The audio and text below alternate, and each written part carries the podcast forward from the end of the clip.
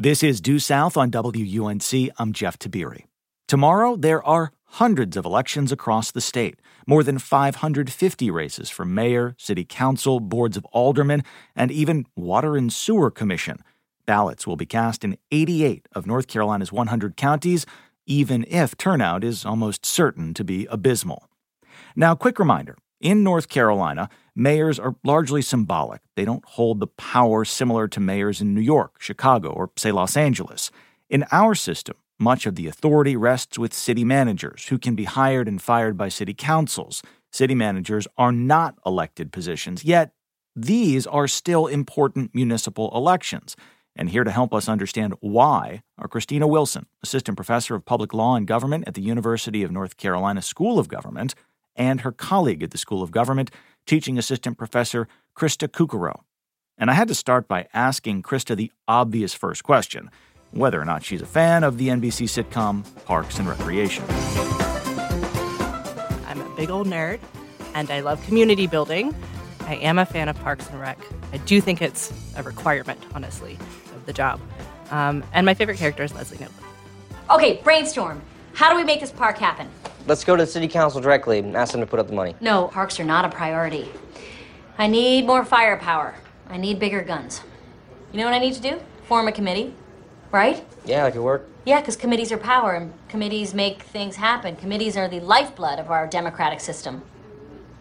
That's really good. Write that down. Leslie Knope, the lead character on Parks and Rec, as it's colloquially known, makes several efforts to improve her community. Sometimes it works, sometimes it doesn't. On our segment today on Due South, we're going to delve deep into what happens in real life local government here in North Carolina and where power does and does not lie. Here's Christina Wilson, the UNC School of Government assistant professor. In thinking about the powers that municipal governments have, it might be a good idea to zoom out and think about the structure generally in our okay. in our nation. So, as you know from being in state government or reporting on state government, states have certain inherent powers just by virtue of the fact that they're states. The power of self-governance. Mm-hmm. Local governments are not like that. So, we can think of local government power as sort of an empty bucket. It has only those powers that the legislature places within it. So local governments can't empower themselves to do anything. Everything that they do comes from specific statutory grants from the General Assembly. And is this where the term home rule comes from? Yes. So, home rule, you might hear two terms like that. You hear home rule and you also hear Dillon's rule. Um, and the idea is sort of that states or jurisdictions fall into one or the other. But North Carolina is a bit unique. You can't put us in a box. Um, Shocking. Never heard this before with North Carolina politics. Please. Right. So at the School of Government, we would categorize North Carolina as a North Carolina rule state. Imagine that. So the idea there is that we have both counties and cities mm-hmm. have statutes that say grants of power should be interpreted broadly. That makes it sound like a home rule state. But our courts have said only interpret ambiguous statutes broadly. Okay. If grants of power are straightforward, if they're explicit, we have to apply and interpret those narrowly. So, as we think about some of the powers that have been bestowed or granted to localities from the North Carolina General Assembly, my mind goes to zoning, my mind goes to education to a degree. I mean, paying teachers these local supplements. But take that and run with it if you would. What what else um, are municipalities really focused on, and are they doing most importantly here in 2023? Ooh. Loaded question. It is a big question. Importantly, um, I, I think the great thing about the the sort of delegation of authority to local government is what's most important in every community looks different. But right. one that comes to mind for me, especially with work that I've done uh, with governments where I've practiced, is community development. So there's a statute in North Carolina that gives local governments the ability to engage in community development activities. So that's supporting individuals of low to moderate income, and the assistance can look in a variety of different ways. It can be giving grants or loans for the development of affordable housing, mm-hmm. could be um, helping individual homeowners with rehabilitation of their properties. And obviously, there's supplements from the federal government through housing and urban development uh, that come along with that. But that statute gives local governments uh, a really broad range of authority, in my opinion, to engage in those community development activities. Christina, would you offer another one or two? Sure, absolutely. So, both cities and counties are empowered to offer a lot of the everyday services that we as ordinary citizens might encounter. So, things like water, sewer, um, they operate public utilities. Law enforcement can be provided by city and county. Um, so, sort of those everyday services that we've come to expect trash, recycling those can be things that are operated by local governments. Christina Wilson is here in studio. Here as well is Krista Kukuro, and they are both with the UNC School of Government. We are discussing municipalities, municipal governments here in North Carolina. And oh, yes, by the way, there is an election tomorrow. Uh, I, I, think I noted off the top there are almost 600 some odd races. Uh, are there any that jump out to you as being particularly interesting, or is there a long time leader here that's retiring, or do we I, I don't know. Just does, does anything speak to you? Our, our biggest city in our state has some um, some action on the ballot. There's a whole lot out there. Does does any of it rise to the top? Well, I can think of a general trend that I've just learned from my work anecdotally. So mm-hmm. I, I, can't speak to whether this is factually completely accurate. But when speaking with folks in the field, it seems like even in the smaller municipalities, more people are running. So there's a lot more folks on the ballot than even smaller towns have seen before. And it's not really clear why that's happening at this point, but there's more public interest in holding office, and certainly that's giving voters more options. Let's focus on city governments, uh, I guess municipal governments. There are two, I think, main pots or important pots. There's city councils and there's county commissioners.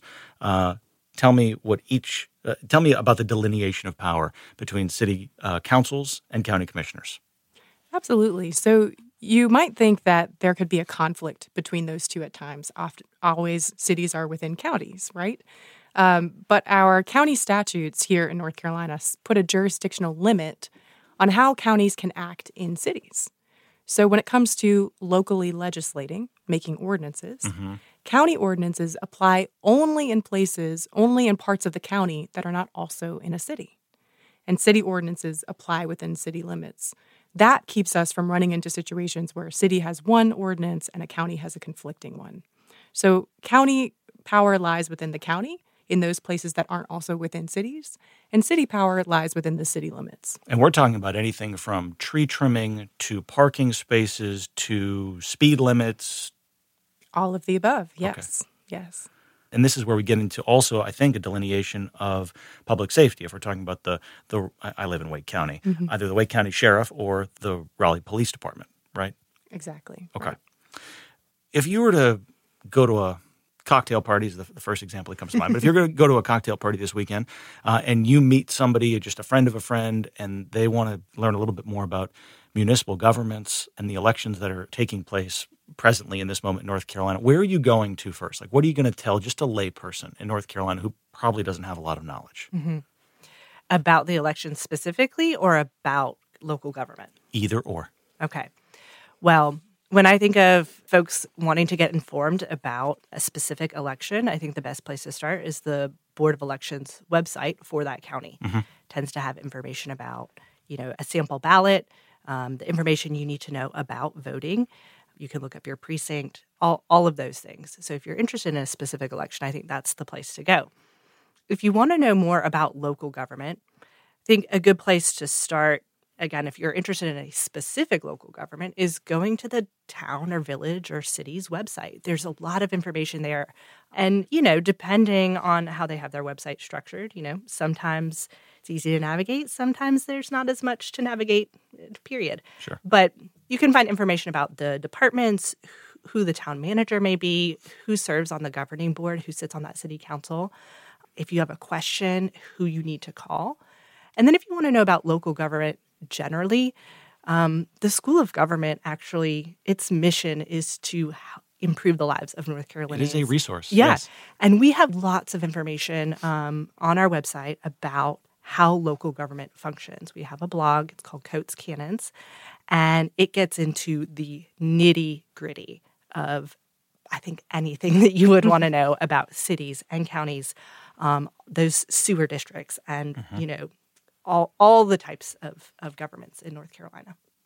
Okay, uh, here on Due South, chatting about municipal governments, and I'm wondering if you can just give us a nice, brief little uh, statement package of like, this is why local governments are important. And I don't mean to sound patronizing to the listener, but we'll get to voter turnout in a second. It's really bad.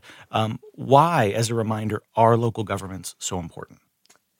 So I, I know we talked earlier about some of the limitations that local governments have in North Carolina based on our statutes and what the General Assembly has set out. But there's a, still a lot that local government can do.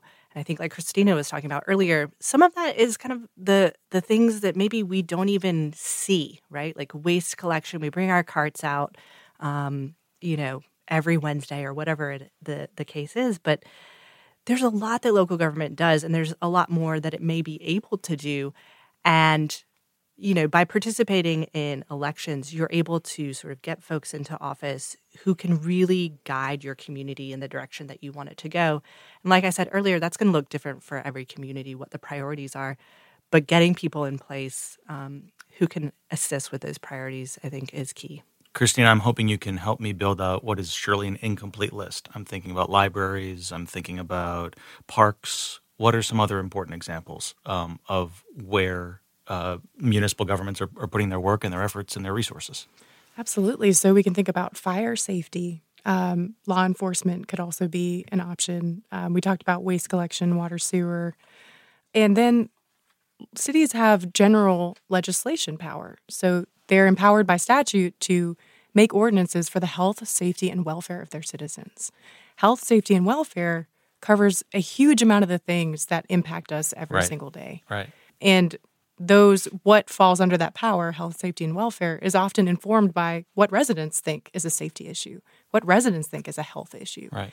And so um, our locally elected leaders are the ones that are most closely responding to those concerns. The opioid epidemic comes to mind here because that's uh, an issue that has uh, no one has figured out unfortunately but local governments have been front and center or, or on the front lines of, of that issue. Are there other health uh, related examples that come to mind for either of you? Or environmental? Just, sure. Well, I think, I mean, if we just think back a few years to the response to COVID 19, right? Um, and how local governments really, truly were on the front lines of, of kind of handling that. But I think sort of health is an area where cities and counties tend to overlap. Um, you know, there's a lot of health services that counties are responsible for. But again, there are areas where there's room for partnership, um, where the city and the county can combine their resources and really, I think, take on more effective uh, roles in whatever that health concern is in a given community.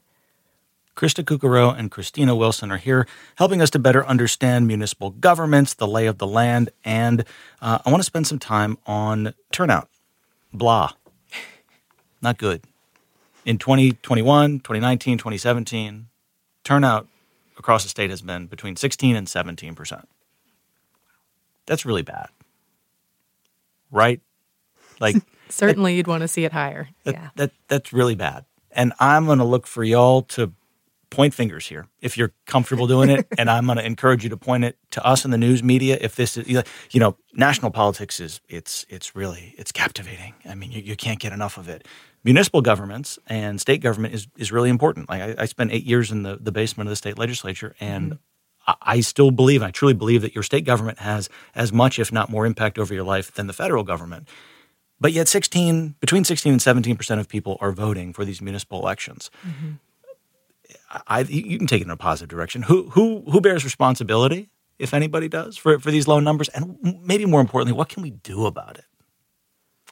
I mean, when I think of voter turnout in municipal elections, I, I think back to sort of what I was remarking on earlier, which is when government is working well, it it's almost invisible, right? Yeah. And I think people turn out in times of of sort of turmoil, you know, when they feel like they ha- there is something mm. wrong and they need to show up and there needs to be a change in leadership. Otherwise, I think people are pretty pretty happy, right, with the way things are going. And, and so I think that that might be part of it.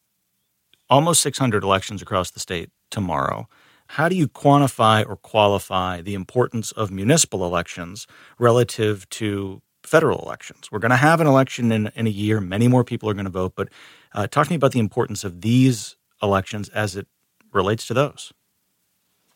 Absolutely. So I would say municipal elections are just as important, if not even more important, dare I say it, than federal elections. Um, when we're talking about our day to day lives, um, the things that happen in your community are often decided on the local level. The things that you're experiencing, the services you're, you're receiving, those are governed by your local governments. Um, and if you want to say in those, you have to vote in your municipal elections. I wanted to uh, play almost like an impromptu quiz here. Uh, you have no idea this is coming. And this is a way that I wanted to selfishly, personally kind of underscore the voter turnout that is anything but amazing from my perspective. So I'm going to give you a setup and you're going to give me a guess as to what election I'm talking about. I'll be really impressed uh, if if you have any idea what I'm talking about. It'll okay. all, maybe all make sense in about more sense in 60, 90 seconds or so.